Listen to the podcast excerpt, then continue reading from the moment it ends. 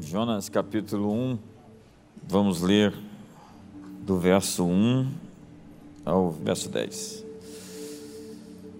A palavra do Senhor veio a Jonas, filho de Amitai.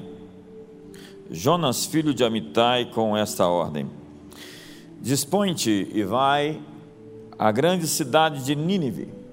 Nínive quer dizer morada de Ninos e prega contra ela, porque a sua maldade, malignidade subiu até a minha presença. Entretanto, Jonas decidiu fugir da presença do Senhor, de Avé, e partiu na direção de Tarsis, isso é Jope amarelo, descendo para fora de Jope, ou seja, Formosa, encontrou um navio pronto a zarpar para Tarsis. Pagou a passagem e desceu para dentro dele para ir com eles para Tarsis, da presença do Senhor. Contudo, Yahvé fez soprar um forte vento sobre o mar e caiu uma tempestade tão devastadora que o barco ameaçava arrebentar-se. Todos os marinheiros foram tomados de grande pânico e cada um daqueles homens passou a clamar ao seu próprio Deus. Em seguida, lançaram ao mar a carga do navio com o propósito de deixar a embarcação mais leve. Jonas, no entanto, havia se refugiado no porão do navio e, tendo-se deitado, dormia profundamente, dormia um profundo sono. O capitão dirigiu-se a ele, o mestre do navio, pois chegou-se a ele e disse-lhe: Que estás fazendo, ó tu que dormes? Como você consegue ficar dormindo na hora dessas? Levante-se agora mesmo e comece a clamar também ao teu Deus. Talvez ele se lembre de nós para que não venhamos todos a perecer. Então os marinheiros chegaram a uma conclusão entre si: Vinde e lancemos sortes para sabermos por causa de quem nos sobreveio esse mal. E lançaram sortes, e a sorte caiu sobre Jonas. Imediatamente lhe perguntaram: Declara-nos, pois, nesse momento, por culpa de quem nos sobreveio essa tragédia? Quem és tu e qual é a sua ocupação? De onde vens e qual é a tua terra? A que povo pertences tu e Jonas passou a responder-lhes: Eu sou hebreu e temo ao Senhor, e Elohim, o Deus dos céus que fez o mar e a terra. Então aqueles homens ficaram horrorizados e lhe repreenderam: Que é isso que fizeste? Porquanto os homens sabiam que ele fugia do Senhor, pois ele já lhes havia contado tudo. Verso 11 e 12. Considerando que o mar estava cada vez mais revoltoso, os marinheiros lhe inquiriram: O que devemos fazer contigo a fim de acalmar esse mar? Diante do que Jonas lhe aconselhou: Pegai-me e lançai-me ao mar, e ele haverá de se aquietar, pois sei que essa violenta tempestade caiu sobre vós por minha causa. Pai, muito obrigado. Obrigado porque tempestades existem para nos ensinar. Há tempestades que Deus envia, tempestades que nós causamos, tempestades que o diabo envia, e queremos entender cada uma delas. E hoje, nesse caso, queremos mais que isso, queremos andar sobre as águas, queremos acalmar os ventos, as tempestades, queremos obedecer, queremos ir para onde o Senhor nos enviou, queremos ser a resposta do Senhor nesta geração a todos os anseios que existem, aos problemas, crises, dificuldades e lutas que as pessoas atravessam nesse tempo. Queremos pedir assim em nome de Jesus. Amém. O livro de Jonas é sempre lido no dia de Yom é a cerimônia de um dia de jejum de Israel. No Islã, Jonas é um dos profetas, é o único profeta menor que é citado como um profeta no Alcorão. A imagem de Jonas figura na, no teto da Capela Sistina.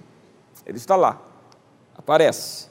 Sua história foi confirmada por Jesus, lá em Mateus capítulo 12. A Bíblia diz que ele respondeu: Uma geração perversa e adúltera pede um sinal miraculoso, mas nenhum sinal senão exceto o de Jonas. Pois assim como Jonas esteve três dias e três noites no ventre do grande peixe, assim o filho do homem ficará três dias e três noites no coração da terra. Os homens de Nínive se levantaram no juízo com essa geração e a condenarão, pois eles se arrependeram com a pregação de Jonas e agora está aqui o que é maior do que Jonas. Jesus então dá testemunho que a história, portanto, é verdadeira. É verdade, há muitas questões que envolvem isso. Há muitas pessoas que preferiram, principalmente pela teologia liberal, interpretar o livro de Jonas como um livro mítico, um livro simbólico, um livro não literal. No interrogatório de Clarence Down sobre William Jennings, no julgamento de Scopes em 1925, Darwin perguntou a Brian: quando você lê isso, a baleia engoliu Jonas. Como você interpreta isso literalmente? Brian respondeu que um Deus que pode fazer uma baleia, um grande peixe, e pode fazer um homem, pode fazer o que quiser com ambos. Um Deus que criou o mundo e o universo, pode fazer o que quiser. No judaísmo, a história de Jonas apresenta o ensino, o ensino da Teshuvah, é, o arrependimento. Há três pilares no mundo segundo o judaísmo: a techuvá, a tzedekah e a oração. A techuvá é o arrependimento. O arrependimento muda qualquer sentença. A tzedekah é a justiça. A justiça conserta o mundo. Somente a justiça pode consertar o mundo. E a oração é o grande mistério que conecta os planos de Deus com os planos dos homens. Deus enviou o profeta Jonas para evitar um juízo. Evitar um juízo. Mas Jonas não gostava do povo de Nínive. Na verdade, judeu nenhum gostava dos pagãos, eles chamavam os pagãos de cães.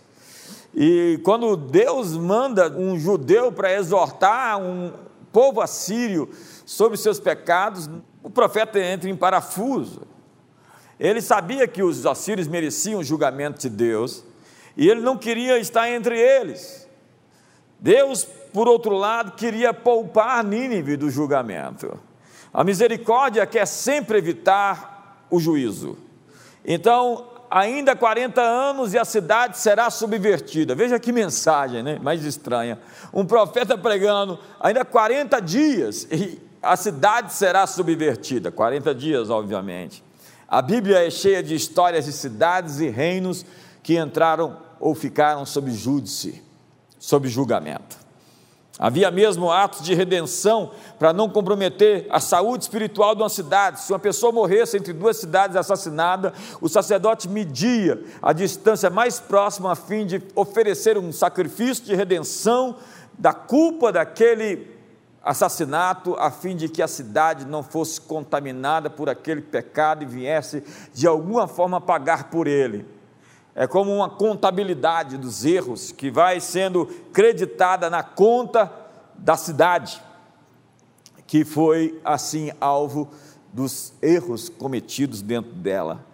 Vejam quantas civilizações deixaram de existir no passado. Eu gosto de ir nesses cemitérios arqueológicos.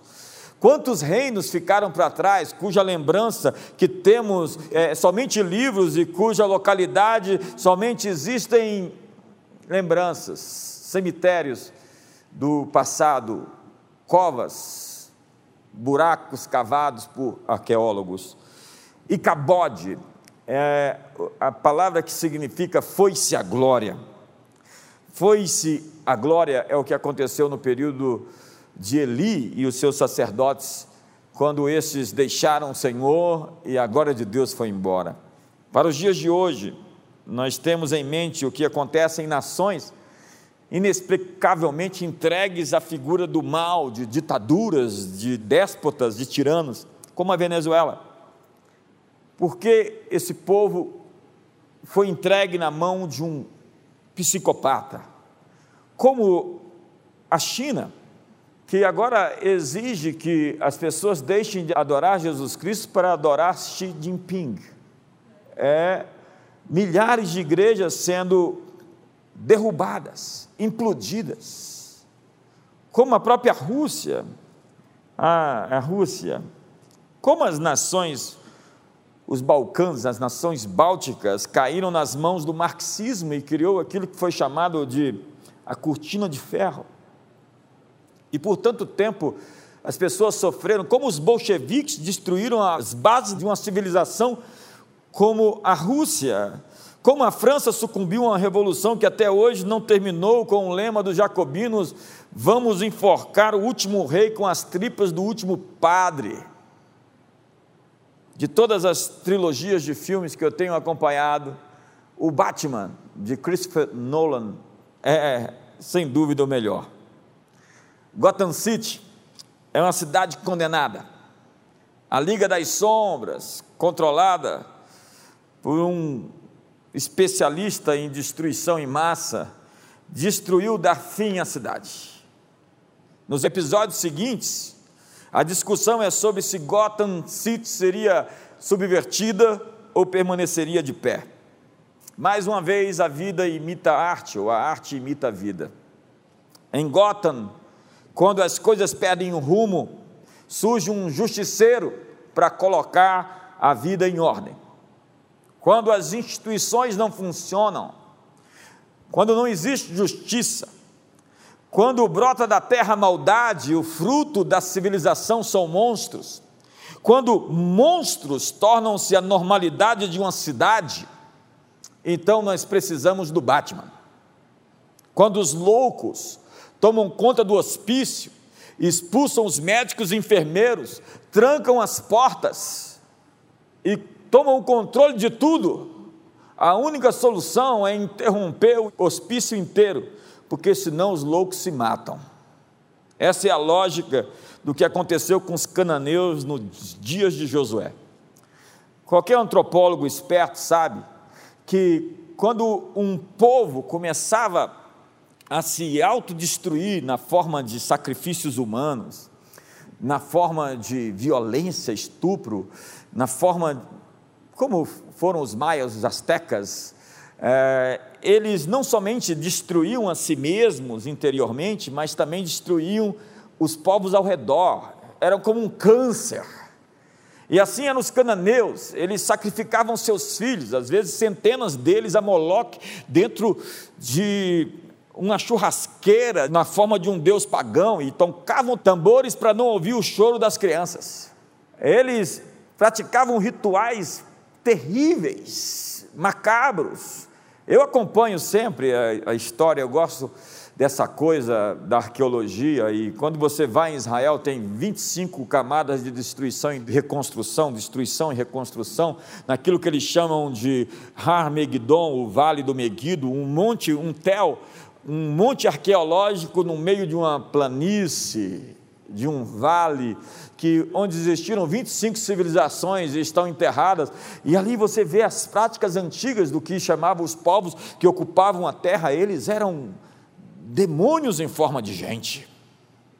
Era incrível como eles se autodestruíam, e quando Deus manda Josué chegar na terra e ferir tudo e matar tudo, é porque a Bíblia diz que a terra estava condenada e ela estava vomitando os seus moradores.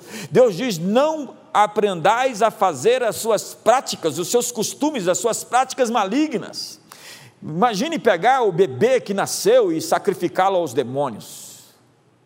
E é nesse cenário, né, quando uma cidade ou um país não tem mais justiça, quando os príncipes, os juízes da terra, falham em julgar com retidão, surgem avisos proféticos de subversão. 40 dias e a cidade será subvertida. Então surge Jonas, o profeta. Jonas era filho de Amitai, radicado em Samaria, profetizou no reino do norte, e seu nome significa pombo.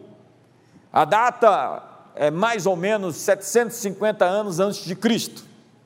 Nínive a cidade para quem Jonas deveria ir, o lugar, o local onde Jonas deveria pregar, era a capital então da Síria, que em 722 a.C., anos depois, tomaria Samaria e levaria cativa sua população.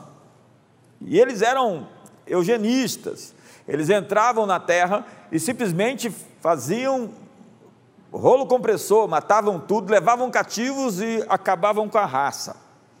Você vai até o Museu de Jerusalém e você encontra inclusive os peças como que tapetes escritos, inscritos, desenhados sobre as guerras dos assírios contra a cidade de Laquis, por exemplo, onde existem até as pedras e as flechas que eles lançavam. Eles entraram ali e destruíram tudo. E quando estes assírios chegarem em Jerusalém a fim de conquistá-la, é, eles iriam fazer a mesma coisa. E não há registro do que aconteceu depois, porque a Bíblia descreve em Isaías capítulo 36 que um anjo, somente um anjo, entrou no arraial dos assírios e matou 185 mil de uma vez. Nós estamos precisando de um anjo desse aqui. Quantos querem esse anjo por aqui na, na quebrada? é incrível, porque Jonas, como muitos, era um homem absolutamente radical, judeu, profeta, ele não queria pregar para os pagãos e recusou-se a responder o chamado. Deus o havia vocacionado e ele fazia ouvido de mercador fazendo de conta que não era com ele. Um tipo de judeu teimoso que foge de Deus, como alguns aqui, alguns ali assistindo a gente. Ele foi enviado a Nínive para pregar arrependimento, mas indo ao porto de Jope, eu conheço bem ali o porto, eu estava ali é, nadando no mar Mediterrâneo um dia com o pessoal, falei, cuidado com o peixe, gente. O peixe está por aí, ele pode aparecer qualquer hora. Certifique que sua vida está tá certinha com Deus, se você estiver fugindo de Deus logo aqui nesse lugar, vai dar muito ruim para você. E ele pegou um navio para Tarsis, sul da Espanha, em direção totalmente contrária àquilo que lhe for ordenado. Entenda que Tarsis está onde é hoje a Turquia, é o lugar onde Paulo de Tarsis né, nasceu, é, obviamente. É, e ele vai para o outro lado, para a Península Ibérica. E o que acontece é que, como consequência disso, o mar se revolta, um vento forte sopra, uma tempestade se acomete sobre ele, sobre os marinheiros que estavam no navio. Ao desobedecer a Deus, Jonas pôs em perigo não somente sua vida, como a vida de quem estava com ele no barco.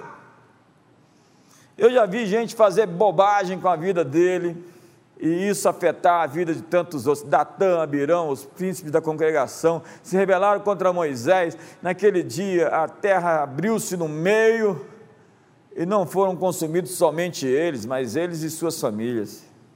Sabe, fica uma lição tão importante aqui essa noite. Cuidado com quem você embarca numa jornada, porque ele pode estar fugindo de Deus. Você faz uma sociedade, você entra num ministério fruto de um coração machucado. Você segue uma liderança apostatada. Outros dias eu estava lá em Israel, nós estávamos num ônibus, e aí uma pastora nossa estava entrando no ônibus errado, e quando ela estava entrando, todo mundo atrás dela, entrando no ônibus errado. Eu falei: Ei, o ônibus é aqui, nunca siga um líder perdido.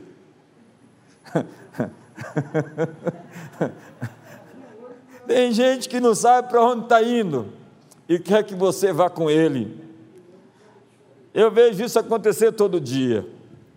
E o texto continua. Jonas estava dormindo dentro do barco. Verso 6 diz isso, eu li para você. A Septuaginta, que é a versão grega do Velho Testamento, diz que Jonas só foi visto, achado, encontrado, notado, porque seus roncos eram tão estrondosos, trovejosos e alarmantes que competiam com os trovões lá fora. o mestre do navio, o capitão, chega e fala assim: O que você está fazendo dormindo? O que? Há pessoas com uma verdadeira letargia para com as coisas de Deus. Deus chamou e há quem responda o quê? O quê? O que, que passa? A gente se fazendo de surdo, de lerdo, de desavisado. É a arte da dissimulação. Há quem esteja resistindo à voz de comando de Deus, há quem esteja obstinado em seguir seu próprio rumo. Há caminhos que para o homem parecem perfeitos, mas no final são caminhos de morte. É que eu estou falando com alguns Jonas aqui hoje? Ao desobedecer a Deus, Jonas virou um azarado.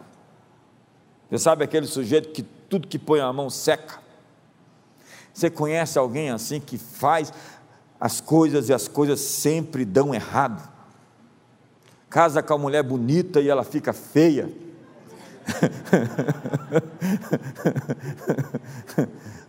Se a mulher não está bonita, a culpa é do marido. Porque a mulher é a coroa do homem. Então cuide bem da sua coroa.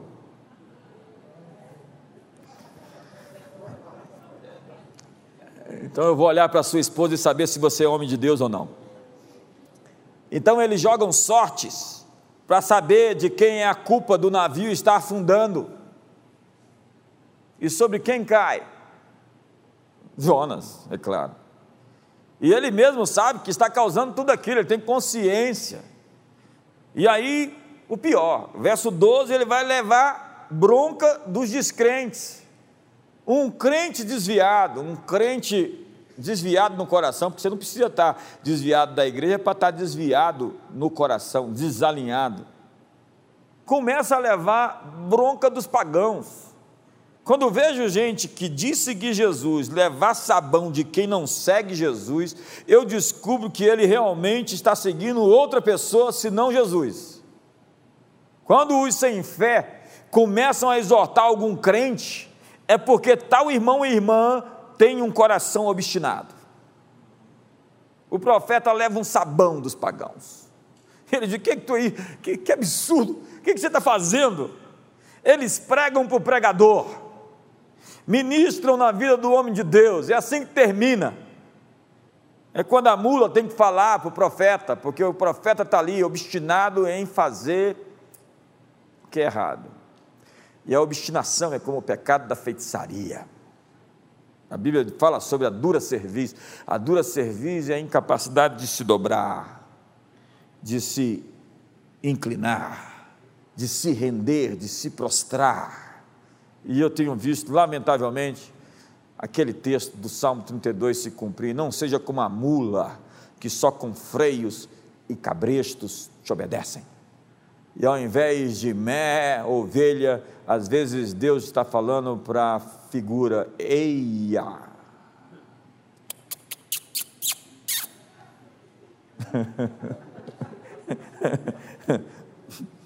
É realmente triste ver pessoas que, ao invés de serem admoestadas por Deus, têm que ser admoestadas pelo mundo.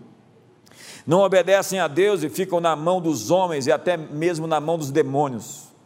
Então, des... tem gente que fica empoderada para fazer o mal, tem gente que fica empoderada por um momento para se achar, mas depois passa um tempo e aquele poder que a empoderou declina, porque não foi de fato um verdadeiro poder, foi um semi-poder que não tem o poder de manter, de segurar, de sustentar, de fazer de um sucesso uma coisa permanente.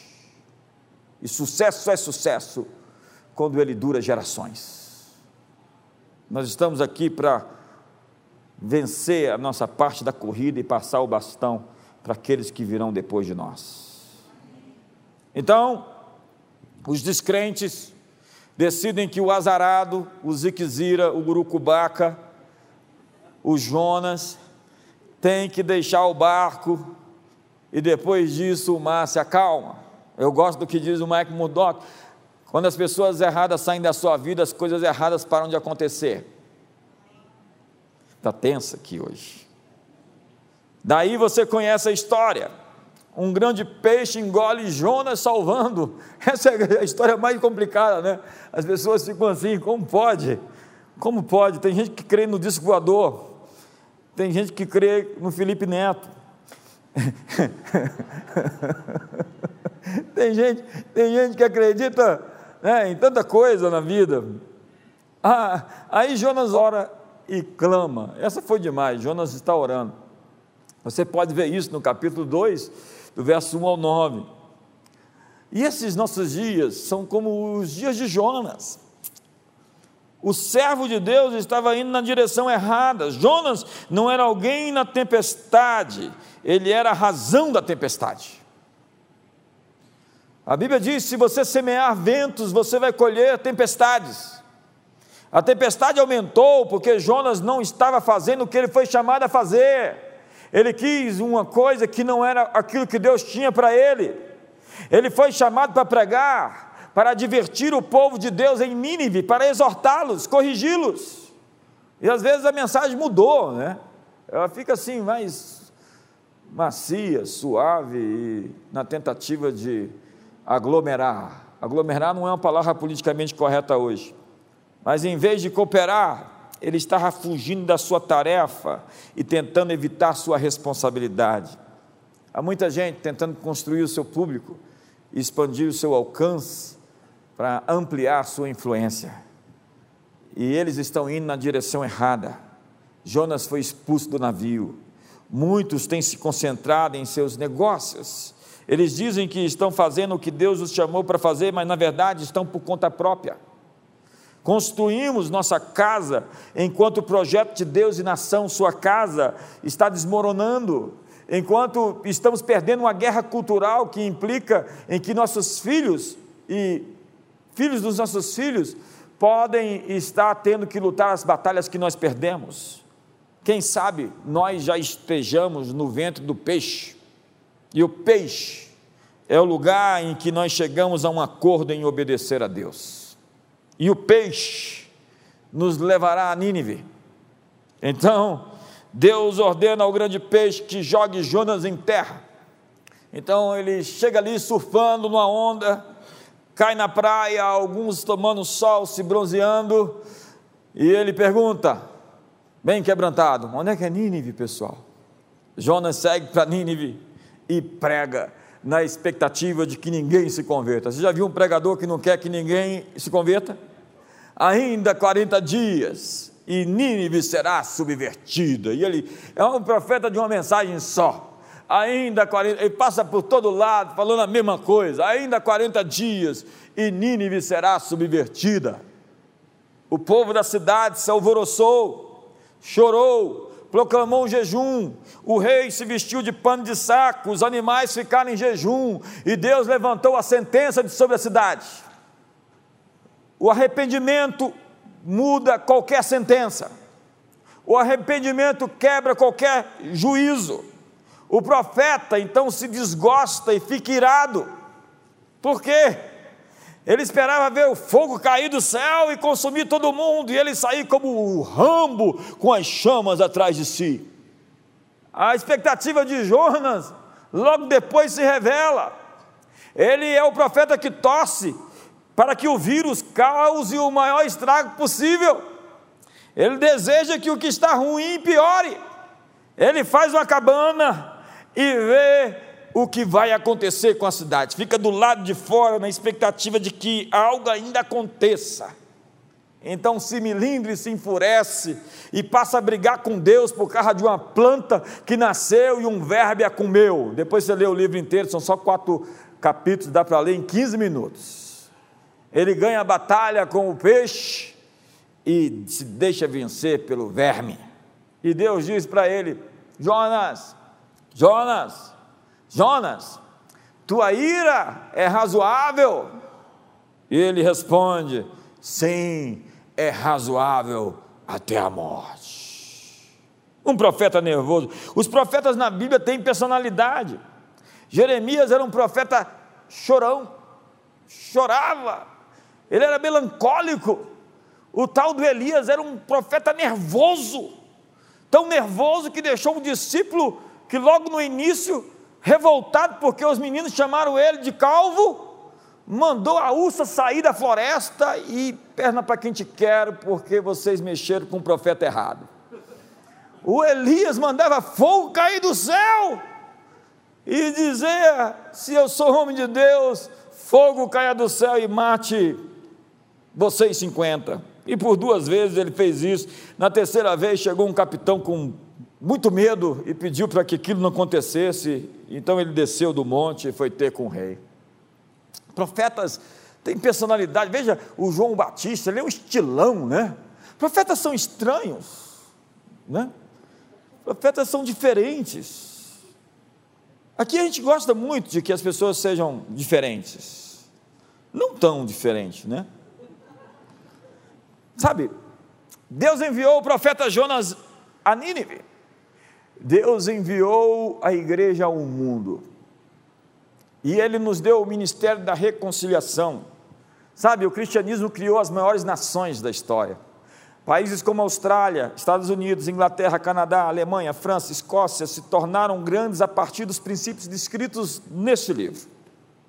A alma da civilização ocidental tem o DNA das Escrituras.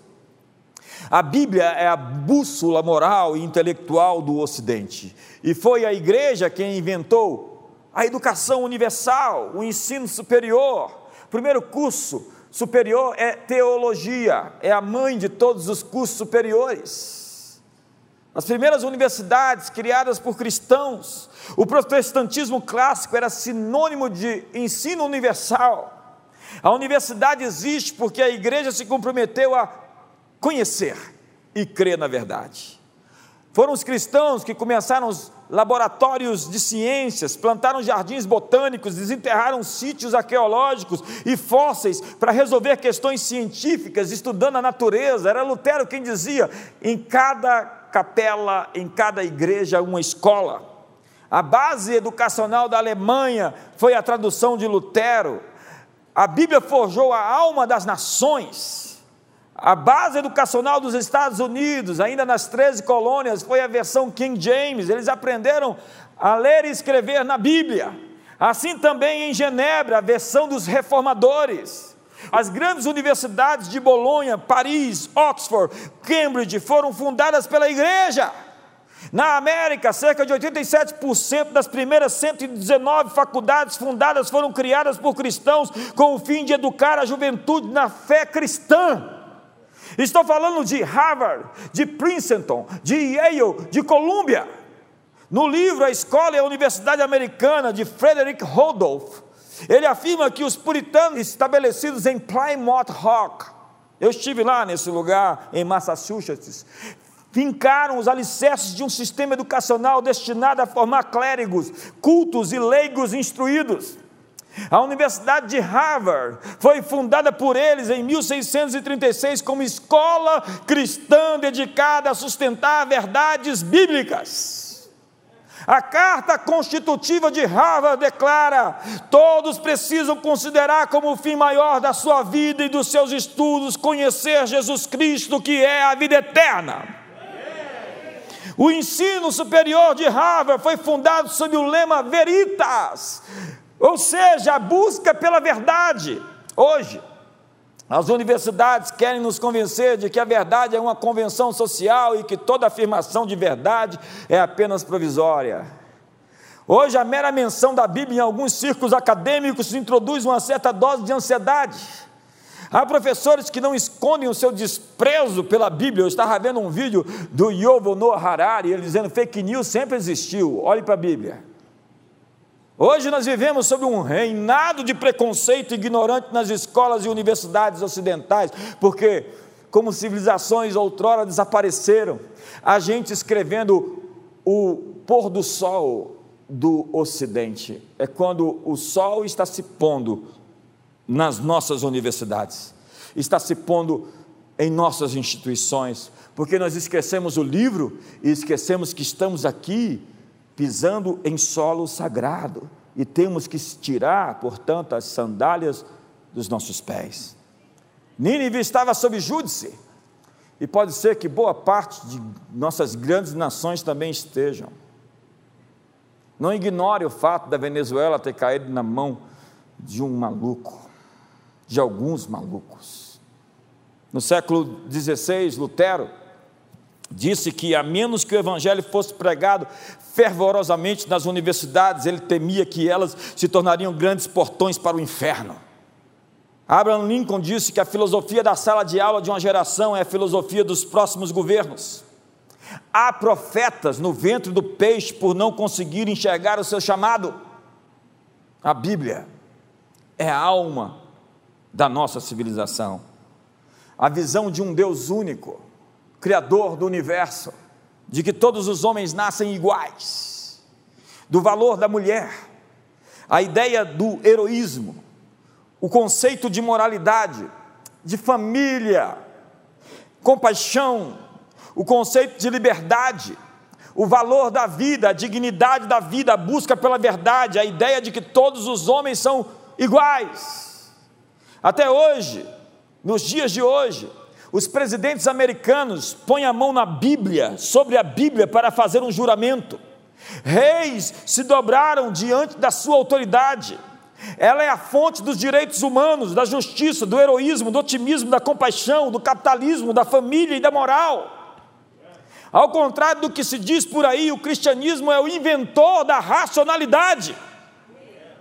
A Bíblia reformou a Europa e fez do Ocidente uma civilização única, uma civilização técnica, tolerante, científica, livre, justa e próspera. Mas na década de 60, muita gente do Ocidente foi para o Oriente em busca de uma nova espiritualidade, de uma sabedoria espiritual. E agora nós temos que inverter essa viagem. Trouxemos o relativismo moral, os mantras e os deuses hindus.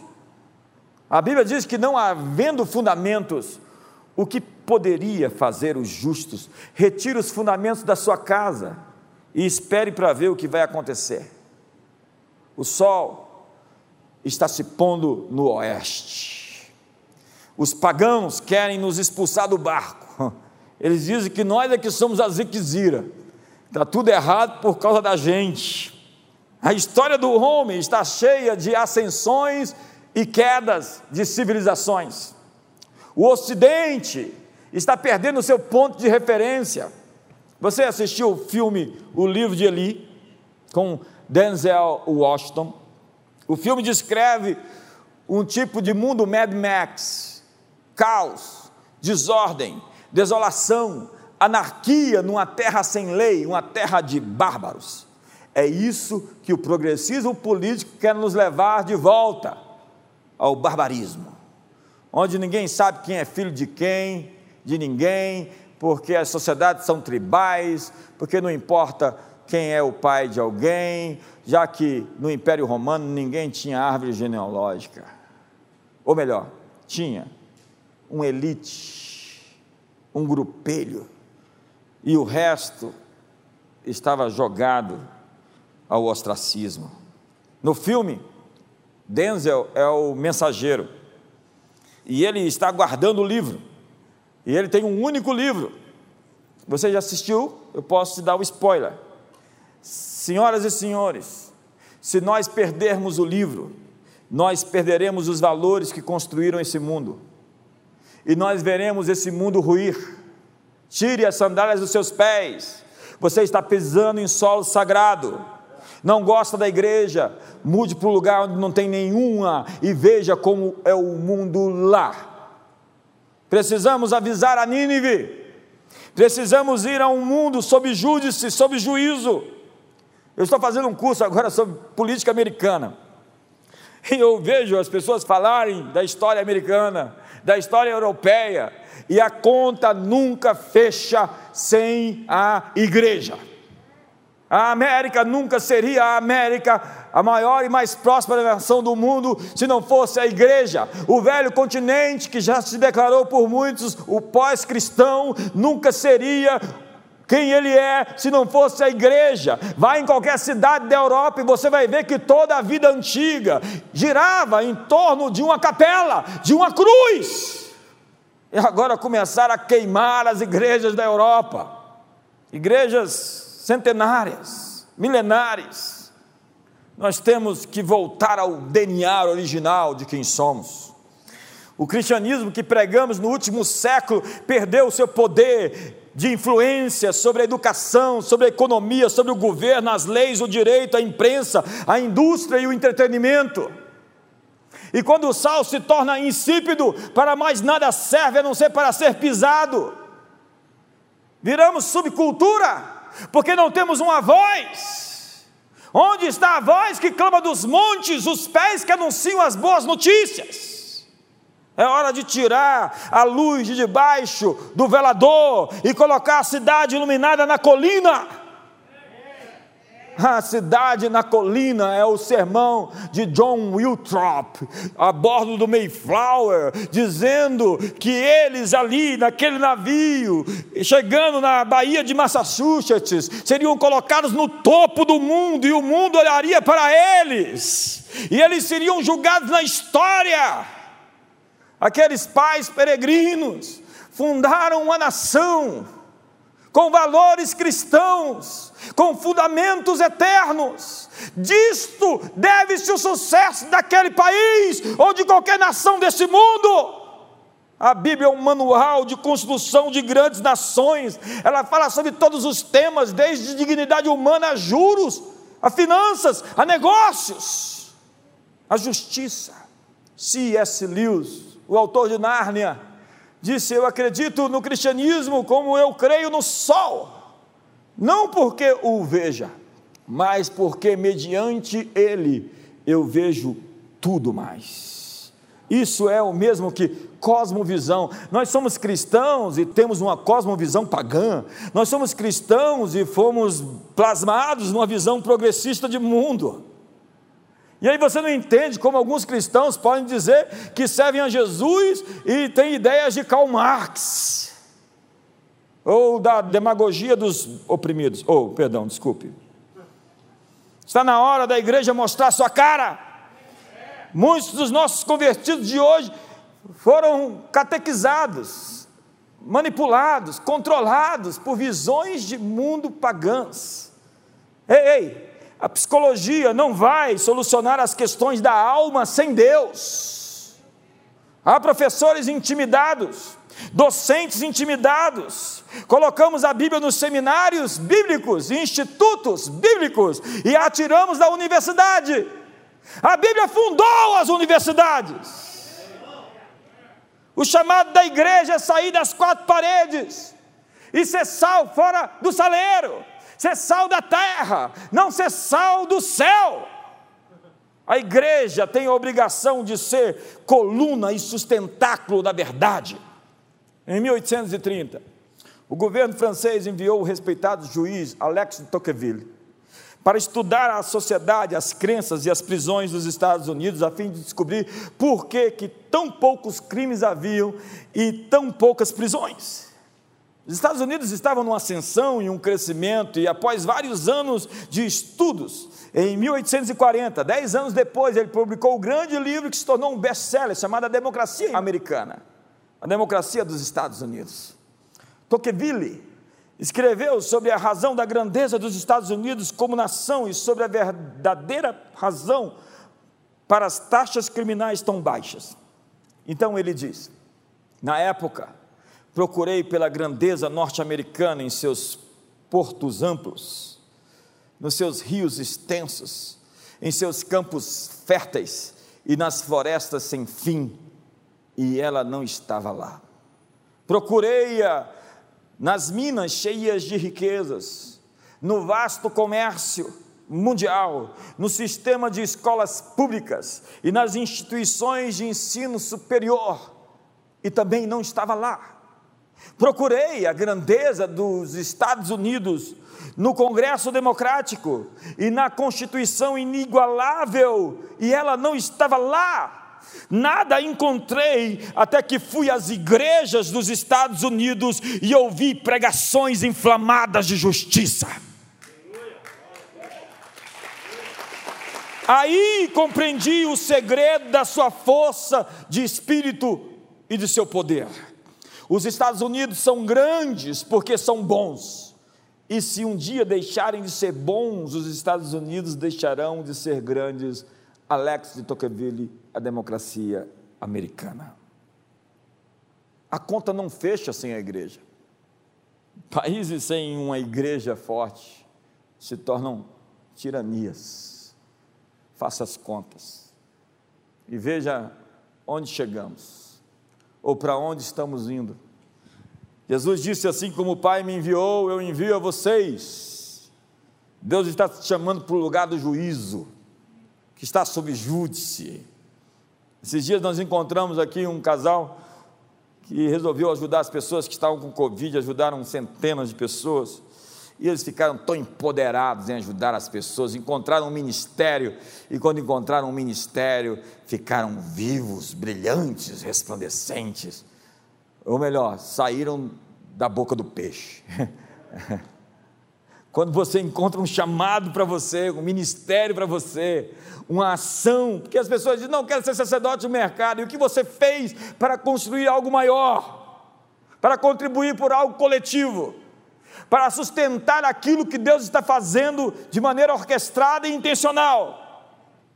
Há dois tipos de pessoas hoje me ouvindo. O tipo de pessoa que está em Nínive, nossos pecados chegaram até Deus e Ele está dizendo: se arrependam. 40 dias e a cidade será subvertida. O outro tipo de gente é, é o Jonas, fugindo de Deus.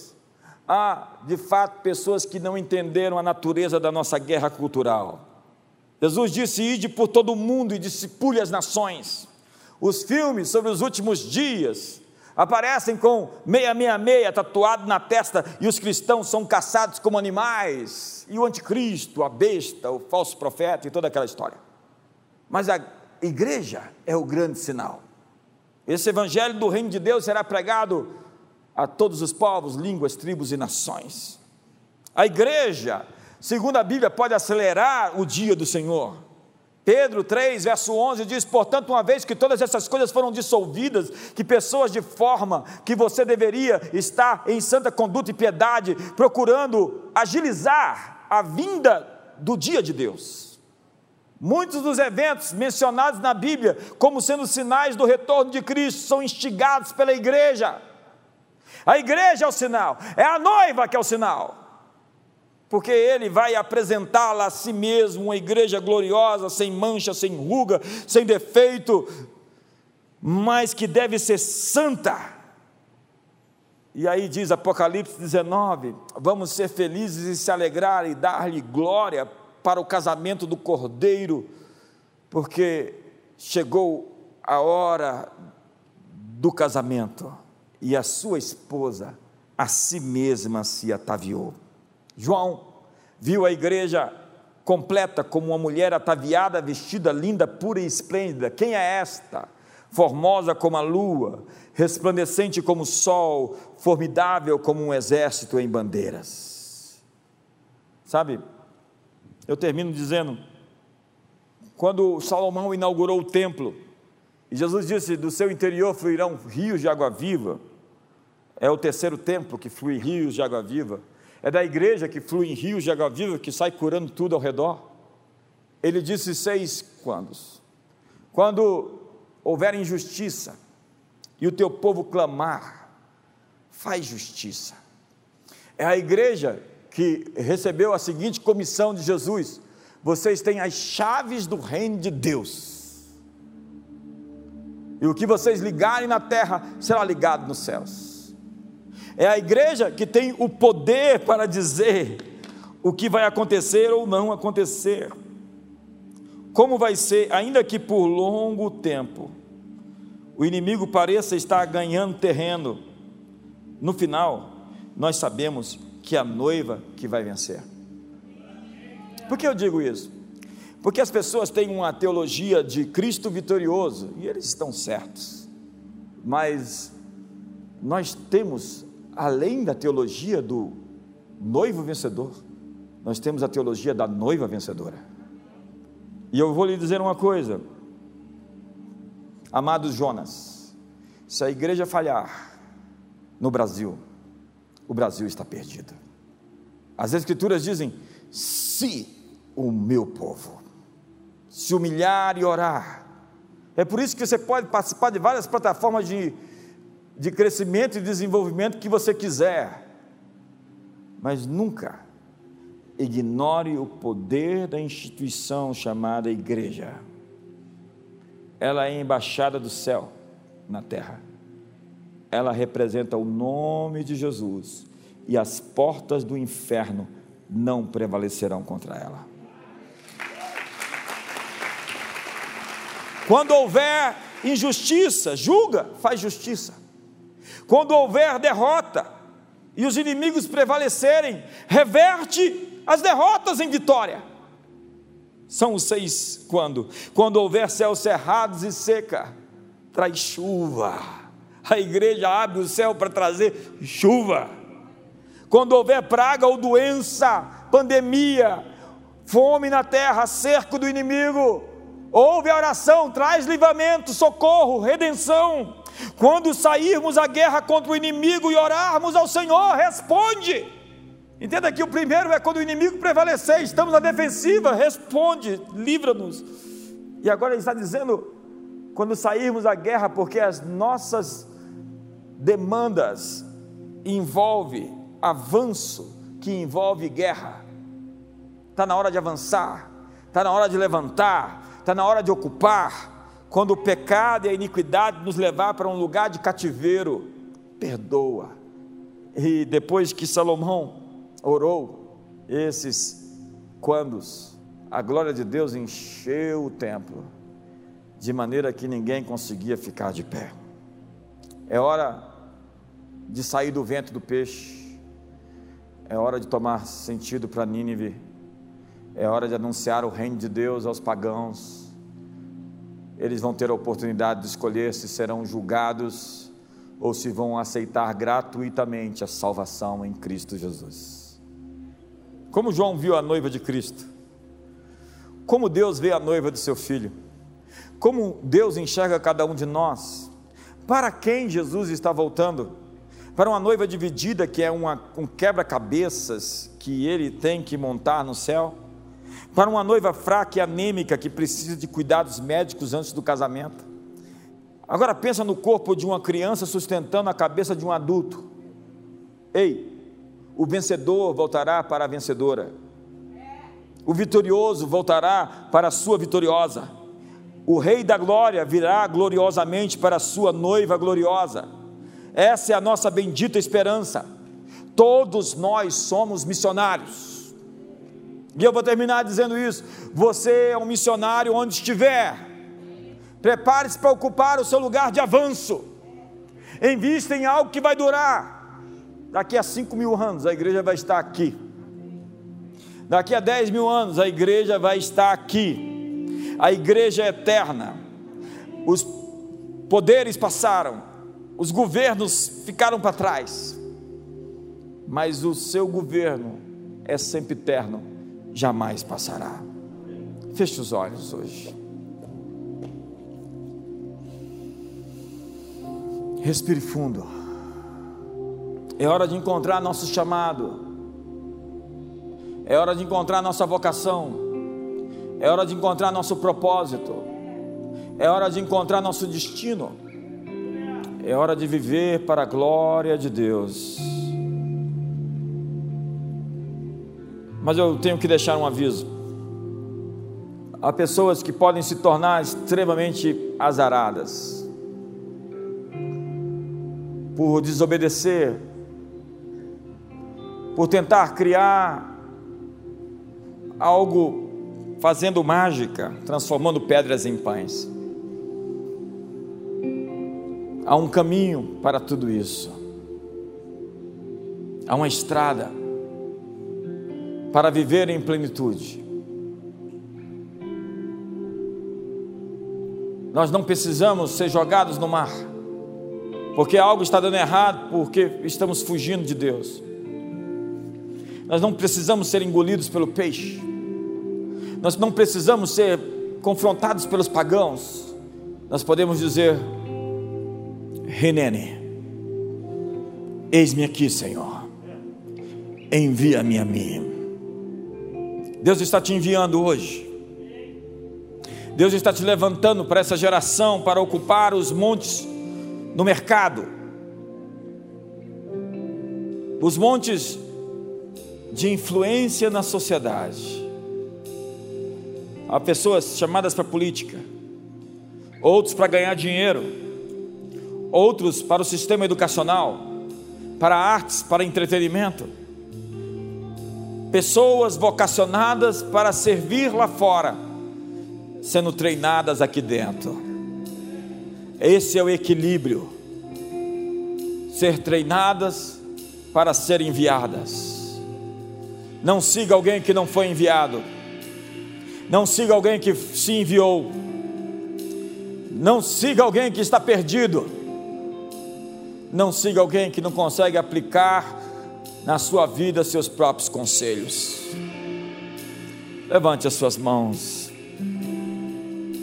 Pai, hoje, levanta a tua igreja, poderosa, virtuosa, extraordinária, formosa, limpa, pura, santa, redimida, lavada. Levante as suas mãos hoje, você que é a igreja. Apresente-se como resposta. Apresente-se como resposta.